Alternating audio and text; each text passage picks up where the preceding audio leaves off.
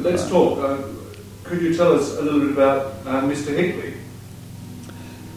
Um, yes, uh, Mr. Hickley came in, uh, took over from uh, Mr. John Love, and um, I never really knew John Love, but I do know his, he had a son, John, also. I think he was the teacher, and um, somehow or other I managed to get a job. So John Heatley took over, and um, as I say, we, we got along quite well together.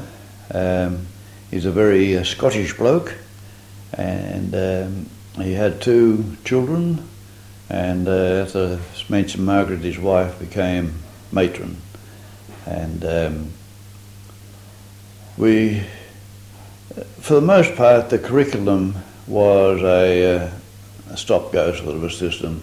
We tried to base it on the um, normal curriculum, but uh, with very, very serious limitations. In what uh, way were they limited?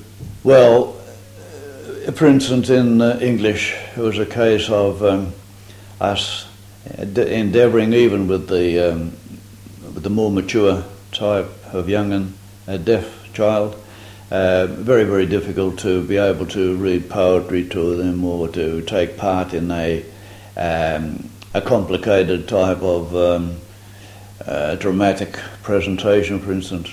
But um, we found we could adapt and adopt uh, quite well. I had a uh, teacher, uh, Mrs. Edith Leembruggen, who was very, very fine on um, dramatic uh, work, and um, we got along extra well. As a matter of fact, she only phoned me yesterday, and uh, we had another good yarn.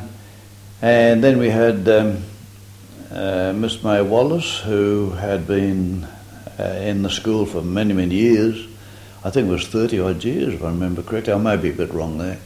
Um, Miss um, Lil Buckwell had been there for 20 odd years, and uh, Miss Marie Kolinska, we used to call her Miss Cole.